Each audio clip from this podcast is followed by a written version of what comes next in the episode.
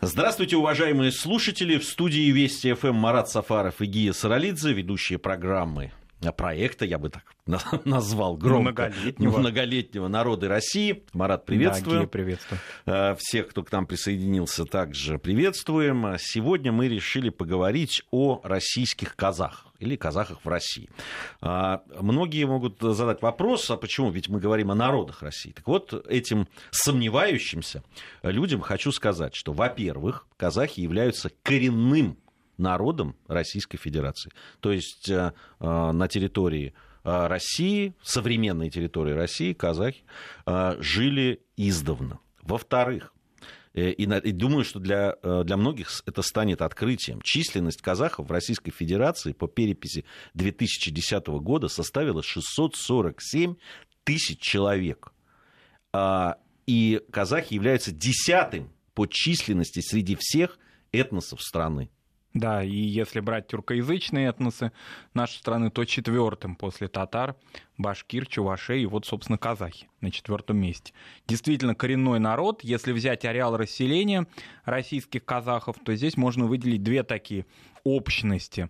Нижнеповолжскую, Астраханская, Волгоградская области, Саратовская ну, уже Саратовская скорее к среднему Поволжью относится, но, во всяком случае, вот дельта Волги, места впадения Волги а, в Каспийское море, мы об этом отдельно поговорим, это земли малоизвестного, практически забытого сейчас, такого феодального образования вассального Букеевской Орды, которое, между тем, существовало в течение почти всего XIX века и даже начала XX века.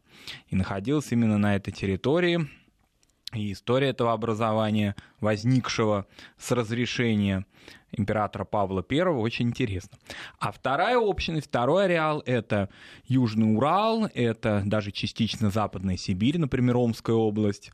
Ну, Урал — это Оренбургская, Челябинская области. Там вот вторая зона расселения казахов в России — Здесь это совсем не к букеевским вот этим вот ордынским делам имеет отношение, а это скорее северные пределы кочевий казахов. Ну и, собственно говоря, там и там, и там, и в Нижнем Поволжье, и на Урале, и Западной Сибири проходит граница государственная между Российской Федерацией и Казахстаном. Я хочу сразу уточнить, Марат. А, ну, Астраханская и Оренбургская область, я так понимаю, это ну, в э, места расселения казахов исторические.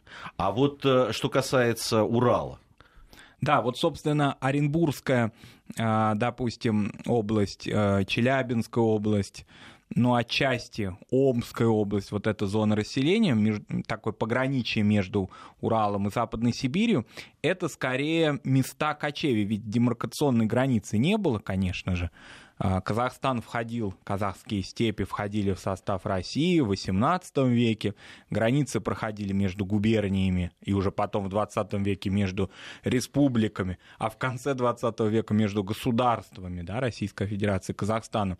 Много-много позже. Поэтому, собственно, они, безусловно, не учитывали то, что кочеви могли быть, например, на территории современного Северного Казахстана, и на территории Южного Урала. Зона.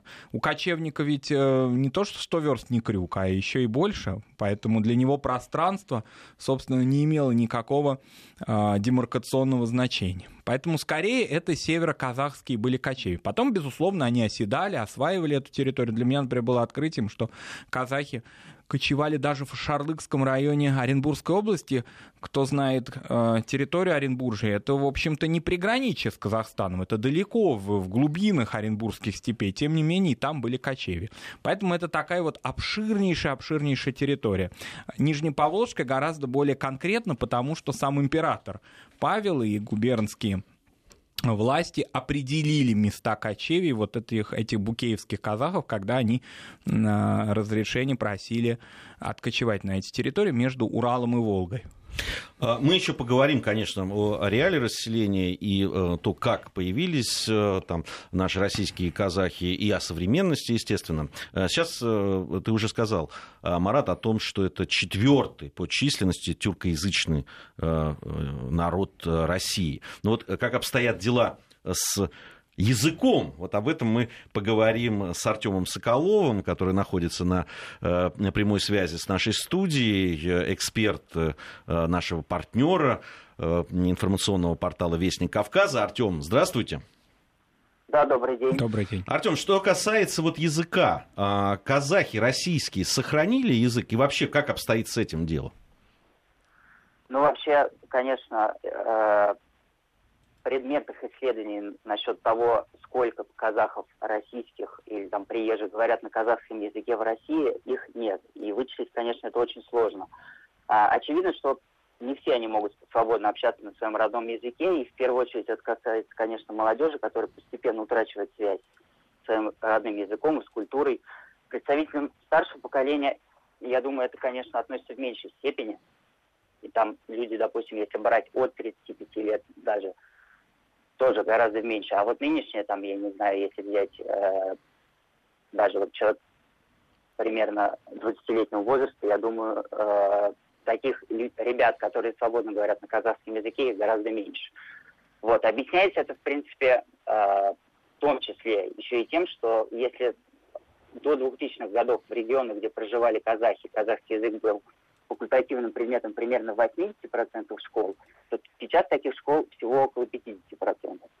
Кроме того, вот, допустим, до 2000-х годов казахский язык как предмет преподавался примерно в 40% школ, а сейчас этот показатель составляет всего 25%.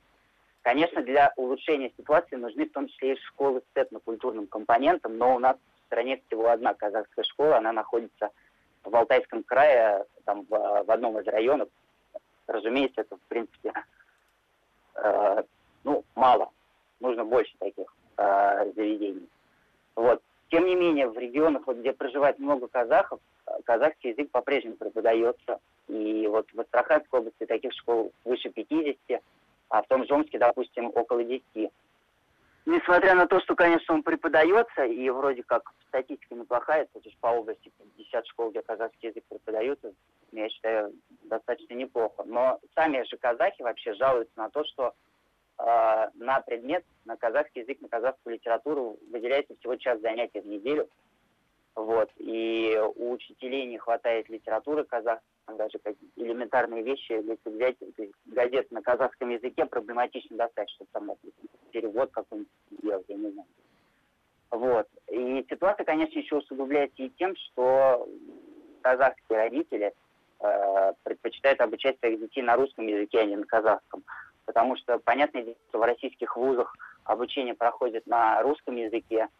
Э, если ты приходишь на работу, то работодатель тоже вряд ли будет у тебя требовать знания казахского языка, это не нужно. И получается, что э, ну, немножко российские казахи находятся оторваны от исторической родины. Очень сложно в таких условиях, я думаю, поддерживать вообще э, интерес детей к своему э, языку своих предков. То есть это можно, но это так скорее факультативно.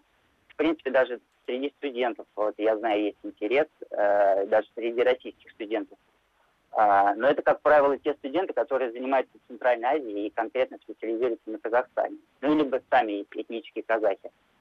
Вот. В школах, конечно, ситуация похуже, и сейчас я думаю, все это, конечно, в целом не способствует популяризации казахского языка.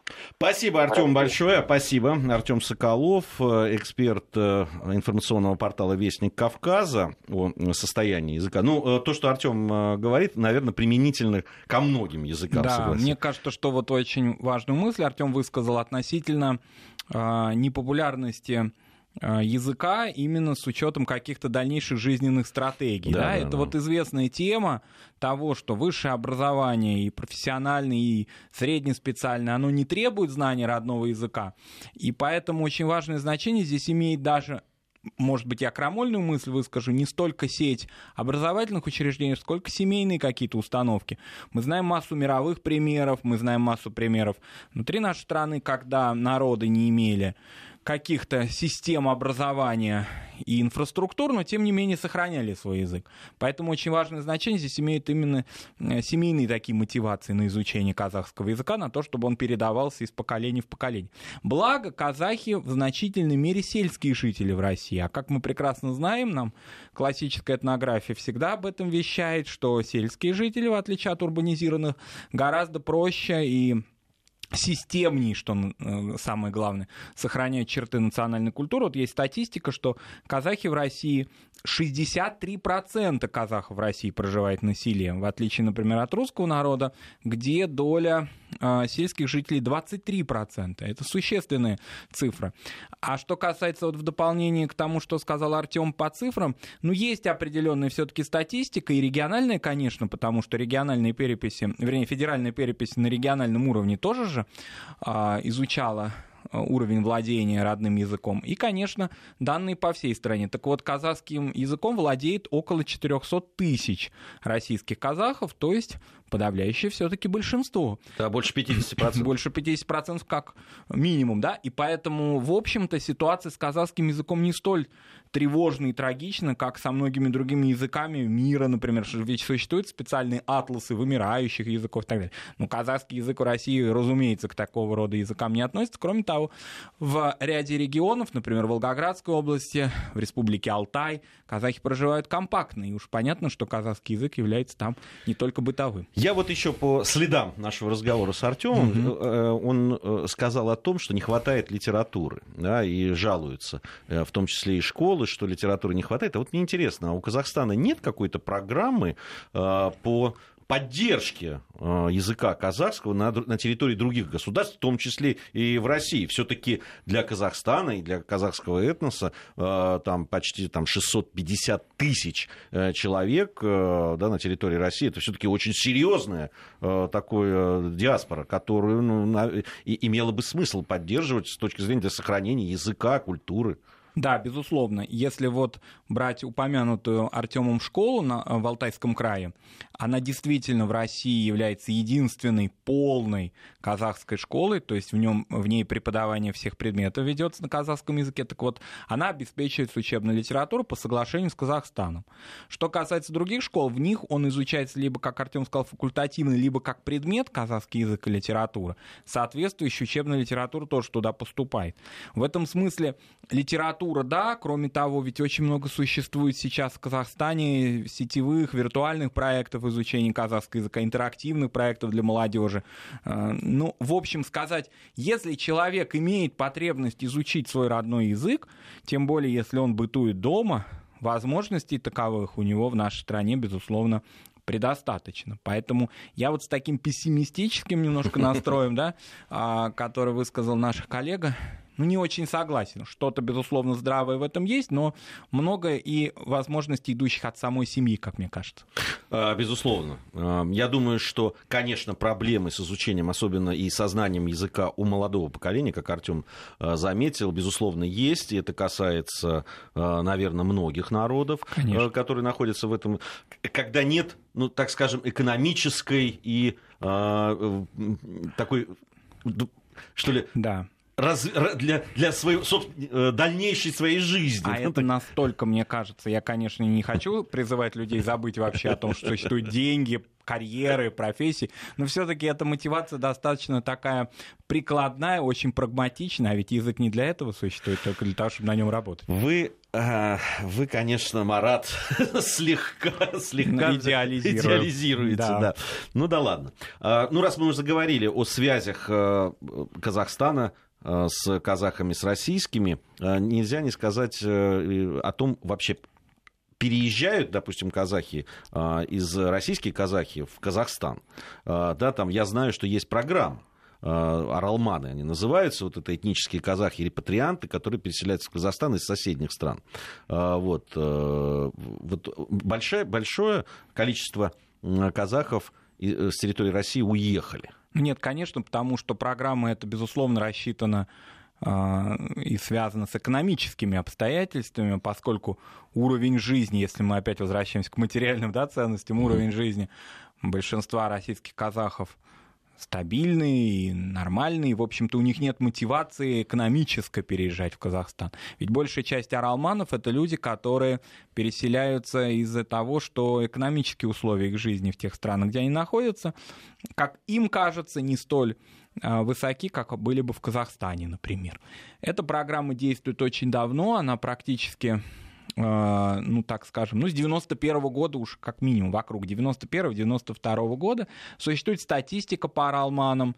Всего въехало на территорию Казахстана из разных стран около миллиона человек. Эта программа, конечно, была связана и с геополитическими обстоятельствами, поскольку было и выбытие населения северных, центральных районов Казахстана, и необходимо было замещать это население вот оралманами, переселенцами. Вообще, кто такие оралманы в переводе с казахского, это дословно возвращенцы, если так вот можно сказать. А, вот. Но, конечно, люди-то все равно остаются людьми, они не хотят соответствовать каким-то придуманным, да, установленным государственным программам, они хотят жить там, где им удобнее, и поэтому в северные, часто в климатических условиях, с климатическими условиями трудные регионы Казахстана, они не переезжали, а стремились, конечно, на юг Казахстана. И так уже перенаселенный, поэтому значительная часть оралманов селились а, в городе Тарази, это известный нашим радиослушателям, наверное, город Джамбул, бывший так назывался, а, в Алмате, конечно, в самой, в Чемкенте, или как его сейчас в Казахстане называют, Шимкент. Вот это все юг Казахстана, туда аралманы стремились. Кроме того, они стремились туда, потому что аралманы не русскоязычны. Ведь большинство из них это кто? Переселенцы откуда? По статистике это жители Узбекистана, ну, они более или менее русскоязычны, конечно, а также жители Синьцзянь, Синьцзяня, вот западной части Китая, Монголии, в ней э, большая очень казахская общность, люди, для которых русский язык не родной, русским языком они владеют слабо или вообще не владеют. И поэтому они в Южно-Казахстанской области переселялись, которые наиболее казахоязычные были. И вот программа, она действует до сих пор. У нее, вот Аралманы это, собственно, переселенцы, а программа называется очень поэтично. Она называется Нурлекеш, что означает светлая кочевка. Вот они, значит, откочевать должны были э, на запад. Ну, что касается российских казахов, из этого примерно миллиона человек а, российских всего около 18 тысяч. Вот это говорит именно статистика сама за себя. Поэтому подавляющее большинство жителей Российской Федерации, граждан Российской Федерации казахской национальности интересуются Казахстаном, казахской культурой, бывает в Казахстане, но для того, чтобы переселиться, конечно, у них мотивации и необходимости нет. Ну, мы заговорили, мы говорим о, о языке, надо сказать, э, да, что, и сказали, что это тюркский язык, но все-таки какие, э, какие какое место, ему, да. да занимает? Ну, прежде всего, да, наиболее близкими языками является каркалпакский язык, язык каркалпаков, народа, живущего в Узбекистане. А, это, конечно, языки вот кыпчакские. А, допустим, если возьмем татарский, башкирский язык, в принципе, татары и башкиры поймут казаха и наоборот, да, или киргизы, но все-таки вот какие-то такие а, сугубо фонетические особенности, использование определенных звуков, например, а, звука ща, ша, вот эти вот такие звуки, они немножко затрудняют общение, но так или иначе по контексту, безусловно, татары, башкиры, каркалпаки, киргизы и казахи наиболее близки по языку, конечно. Поэтому вот это вот такая языковая внутри такая общность большой. Тюркской э, языковой семьи, конечно, вот наиболее, что ли, близка к этому. А что касается диалектов, они, безусловно, существуют, но внутри казахского языка, благодаря тому, что литературный язык сформировался, а, так или иначе казахи понимают друг друга, несмотря на какие-то определенные небольшие диалектные различия. А, если мы возвращаться вот к тем местам проживания, в, которые ну, наиболее кстати, нам на СМС-портал э, Дамир написал о том, что вы забыли про алтайских казахов. Э, ну, видимо, это было до того, а, как мы... не забыли, мы сказали о них, да, что они в Республике Алтай живут, конечно. В Республике Алтай э, есть район, Кошагачский район такой, он приграничный, а, труднодоступный горный район, там казахи составляют более половины населения, а, и очень важное такое присутствие, причем там были волны казахского переселения. Одна из последних волн даже связана со Столыпинской аграрной реформой, как это не парадоксально покажется по отношению к кочевникам, тем не менее. Это такой вот считается в республике Алтай, не путаем его, этот регион наш с Алтайским краем, да, это такое казахское очень мощное присутствие, поэтому Дамиру, конечно, спасибо, да, безусловно. Да, вот он уже дважды написал нам. И как раз почему-то э, регион определяется как Алтайский край, кстати. Нет, Республика Алтай все-таки, да. А, по поводу а, того, как все-таки оказались на этих территориях э, в Казахии. Э, ну, и, в Поволжье, да. Да, в Поволжье, например. Э, вот об этом, наверное, стоит поговорить. Да, ну вот возвращаясь к уже упомянутой Букеевской Орде, действительно такому загадочному образованию, а ведь все кочевые образования, они загадочны, поскольку у них нет очерченных четких границ, несмотря на то, что вроде бы эти границы определялись при переселении в самом начале XIX века. Это образование возникло в 1801 году. В это короткое правление Павла I были там междуусобные распри а, в казахских степях, и один из, значит, представителей племенной такой аристократии, Букей, собственно, от него и пошло название этого образования. А, благодаря казачьему, только не казахскому, а вот именно уже из казаков выходцу, да, а, такому командиру Попову, он пригласил, ну или предложил ему обратиться а, к российским властям для переселения а, в Междуречье Урала и Волги. Вот если мы сейчас представим себе географическую карту, скажем, ничего себе такое переселение, огромная зона. Но если брать кочевые пространства, для этого, в общем-то, с учетом пастбищ, сменяемости пастбищ, это все территории вполне осваиваемые.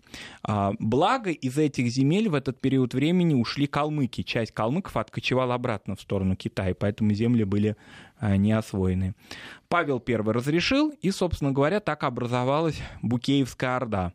Но это было не государство, конечно, а феодальное образование или племенное образование, вассальное, находившееся под властью русских губернских властей. Сначала оно управлялось аж Оренбургским военным губернаторством. Казалось бы, где Астрахань, где Оренбург. Ну, так вот складывалось. И пограничными властями. Потом, уже к концу XIX века, перешло под управление Астраханской губернии, благо центр находился гораздо ближе.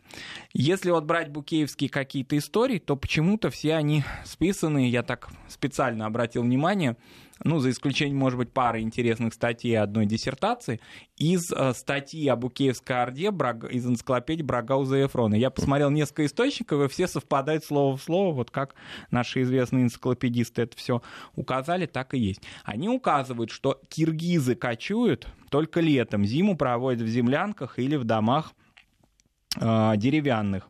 А, ну, домов деревянных в степи всего 23, а из сырцового кирпича и земляных более 30 тысяч, указывают они. Сейчас наши радиослушатели скажут, а зачем сюда приплели мы совсем другой народ, какой он имеет отношение к нашему сюжету? Дело в том, что в дореволюционной России казахов называли киргизами.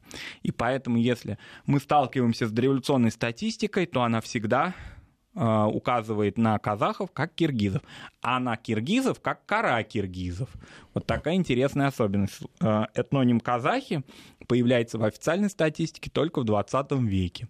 Это вот такой интересный пример. Многомиллионный народ, но назывался совсем иначе. Я, я вот по поводу э, Букеевской Орды хотел бы еще вот э, о чем поговорить. Ну, мы сделаем это уже после новостей. Но, в принципе, я э, прочел о том, что вот э, Букеевская Орда Э, создавалась э, казахами, которые переселились из младшего жуза. Да. Да? И вообще вот эта вот связь с жузами там, и так далее, она очень любопытная. Давай, да. Э, Марат, мы об этом обязательно, обязательно тоже поговорим. Напомню, Марат Сафаров, Гия Саралидзе в студии Вести ФМ. Это проект «Народы России». Сразу после новостей мы вернемся и продолжим нашу программу. Продолжаем нашу программу. Марат Сафаров, Гия Саралидзе по-прежнему в студии Вести ФМ, проект «Народы России». Сегодня о российских казах. Мы говорим, так что же там с да, младшим жузом? Да, жузы вообще, это такие исторически сложившиеся а, объединения казахов. Их выделяют три, старший, средний и младший жуз. А, есть разные версии, как они образовались. Допустим, есть такой а, такая версия, распространенная в казахской литературе, принадлежащая просветителю Чакану Валиханову в XIX веке, жившему, а, который связывал вот возникновение жузов с распадом Золотой Орды и с тем, чтобы оставить за собой территорию своих кочевий, казахи создавали такие большие племенные союзы во время такого глобального распада Золотоордынского государства. Надо сказать, что в современном Казахстане большая часть казахов так или иначе знает свою принадлежность к тому или иному жузу. Я не буду говорить, конечно, преувеличивать, что знают родовые древа, там, может, все казахи прям ходят со своими родословными подмышкой. Конечно, это не так, но а, принадлежность к ЖУЗу, она является обязательным условием такой идентификации казахов. Надо сказать, что даже в советское время, во время партийных разных перестановок, назначений, учитывалось. учитывалось. Ну, во всяком случае, не то чтобы учитывалось, а скорее рассматривалось. То есть казахи говорили, ага, первый секретарь такого-то там обкома какого-нибудь Талды-Курганского или там Карагандинского. А из какого он ЖУЗа? Это было очень важно для казахов. В общем-то, это вот такая, такое вот э, дополнение к их идентификации. Что касается российских казахов, вот во всяком случае букеевских, если взять нижнеповолжских, то они действительно происходили из младшего жуза. Жуз вообще в переводе с казахского означает сотня. Вот это и объясняет все феодальное происхождение этого термина.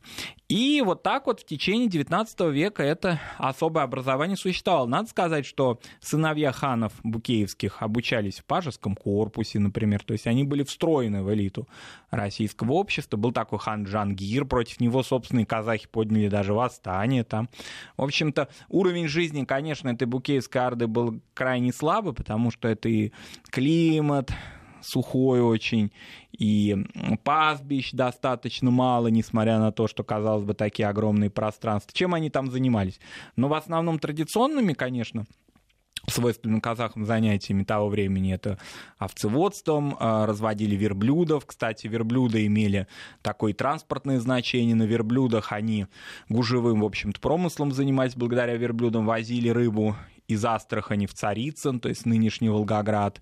Зерно возили, в Гурьев ездили. Гурьев — это теперь уже город на, а, за границами России, нынешний Атырау в Казахстане. Вот такой вот вид деятельности осуществляли. Конечно, Букеевская Орда была неоднородна, там жили, это же регион-то Нижнее Поволжье многонациональный, там жили и татары, и хивинцы, и бухарцы, ну, Я и посмотрел э, национальный состав, все-таки подавляющее большинство, большинство были казахов конечно, да, там, да. То есть там, ну так, причем серьезно конечно, процентов да. 80, наверное. Но торговцы из Астрахани туда часто переселялись, особенно кто занимался заготовкой, армянских много купцов было, татарских, русских, конечно, русских казаков прежде всего.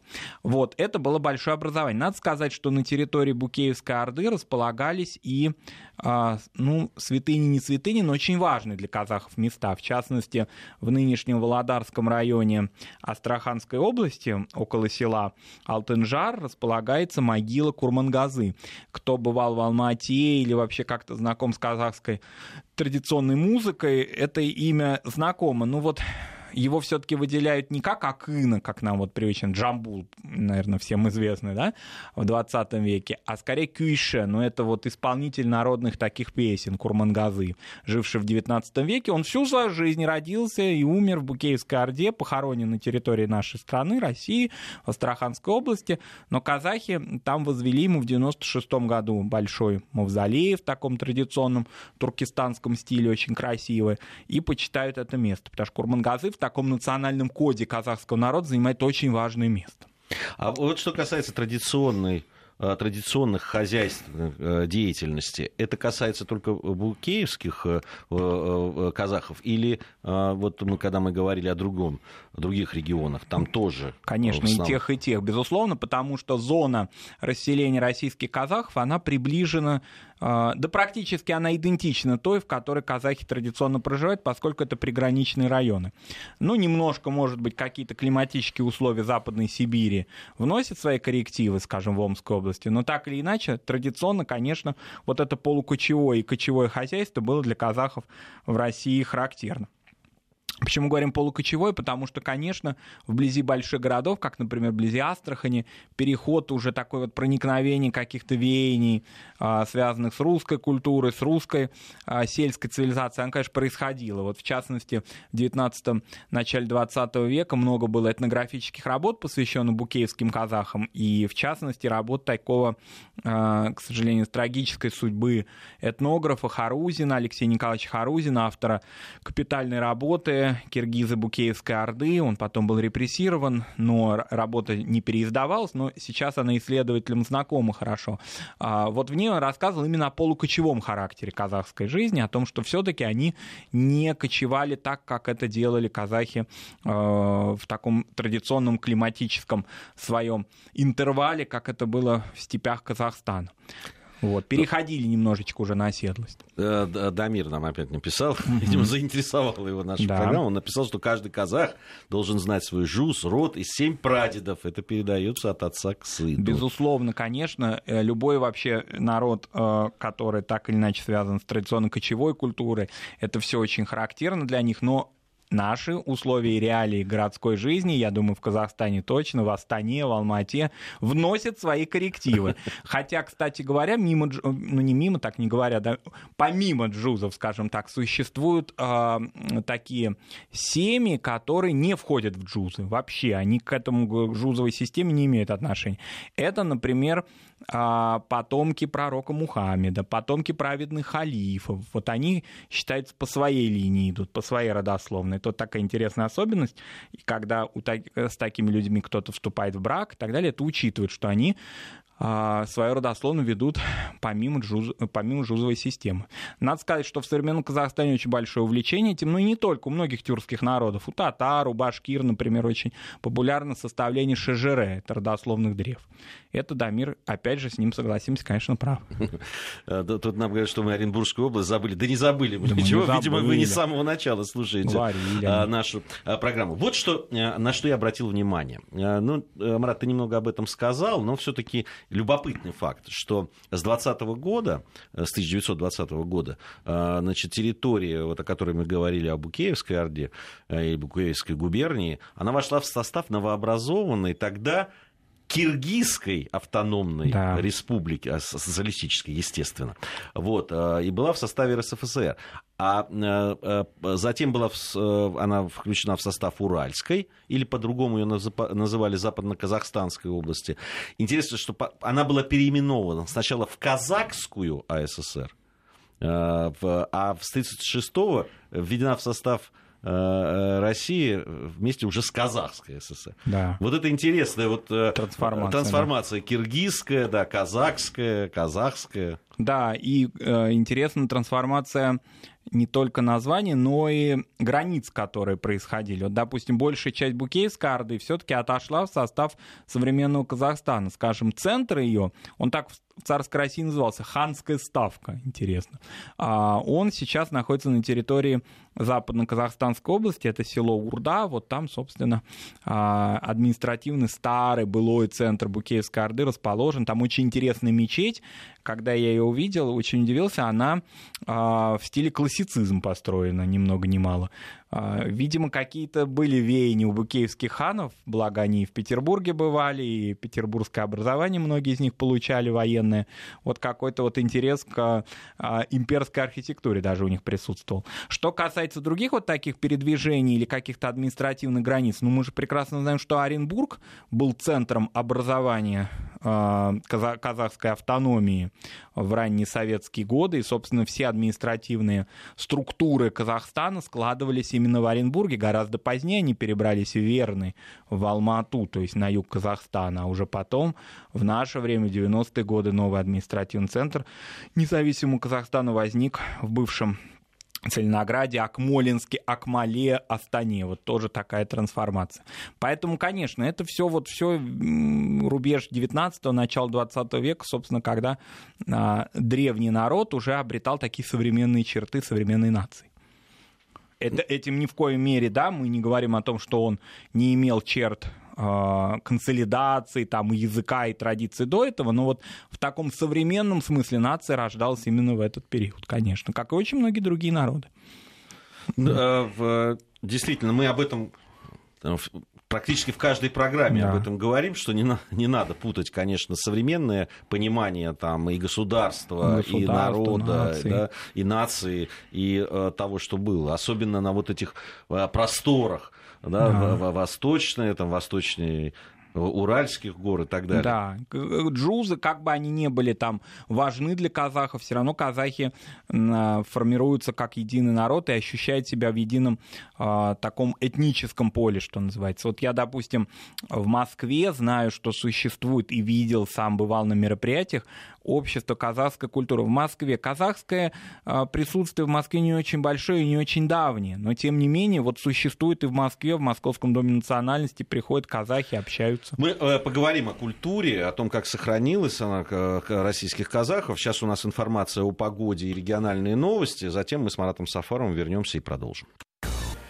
Продолжаем нашу программу. По-прежнему в студии Вести ФМ Марат Сафаров и Гия Саралидзе. Сегодня в, наш, в рамках нашего проекта «Народы России» говорим о российских казахах, которые, э, как мы в первой части нашей программы уже с Маратом выяснили, э, являются десятым по численности э, народом России, во-первых, четвертым тюркоязычным народом российским, ну и является коренным коренным э, народом, проживающим на территории нашего государства. Кстати, это вот э, в адрес э, тех людей, называющих себя националистами, которые говорят о народах, которые имеют право жить на территории, не имеют, кто коренной, кто не коренной там, и так далее. Вот надо историю своей страны и многообразие знать все-таки получше. А, ну что ж, продолжим. А, продолжим. Марат, э, прервал я тебя. Да, ну если вот брать традиционную культуру, она, конечно, была идентична тому, что мы знаем по Казахстану. Это и традиции богатейшего устного народного творчества, и большое количество различных эпосов, которые для казахов характерны вообще эпической культуры, и музыкальных инструментов. Вот возвращаясь к Урмангазы, к великому, это дамра, один из символов казахской музыки.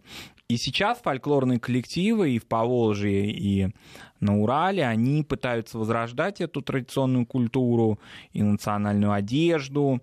И, в общем-то, большое количество коллективов фольклорных в на этих территориях присутствует. Но самое главное, что, конечно, а, в традиционной, в бытовой даже культуре казахов остается, это, конечно, национальная кухня.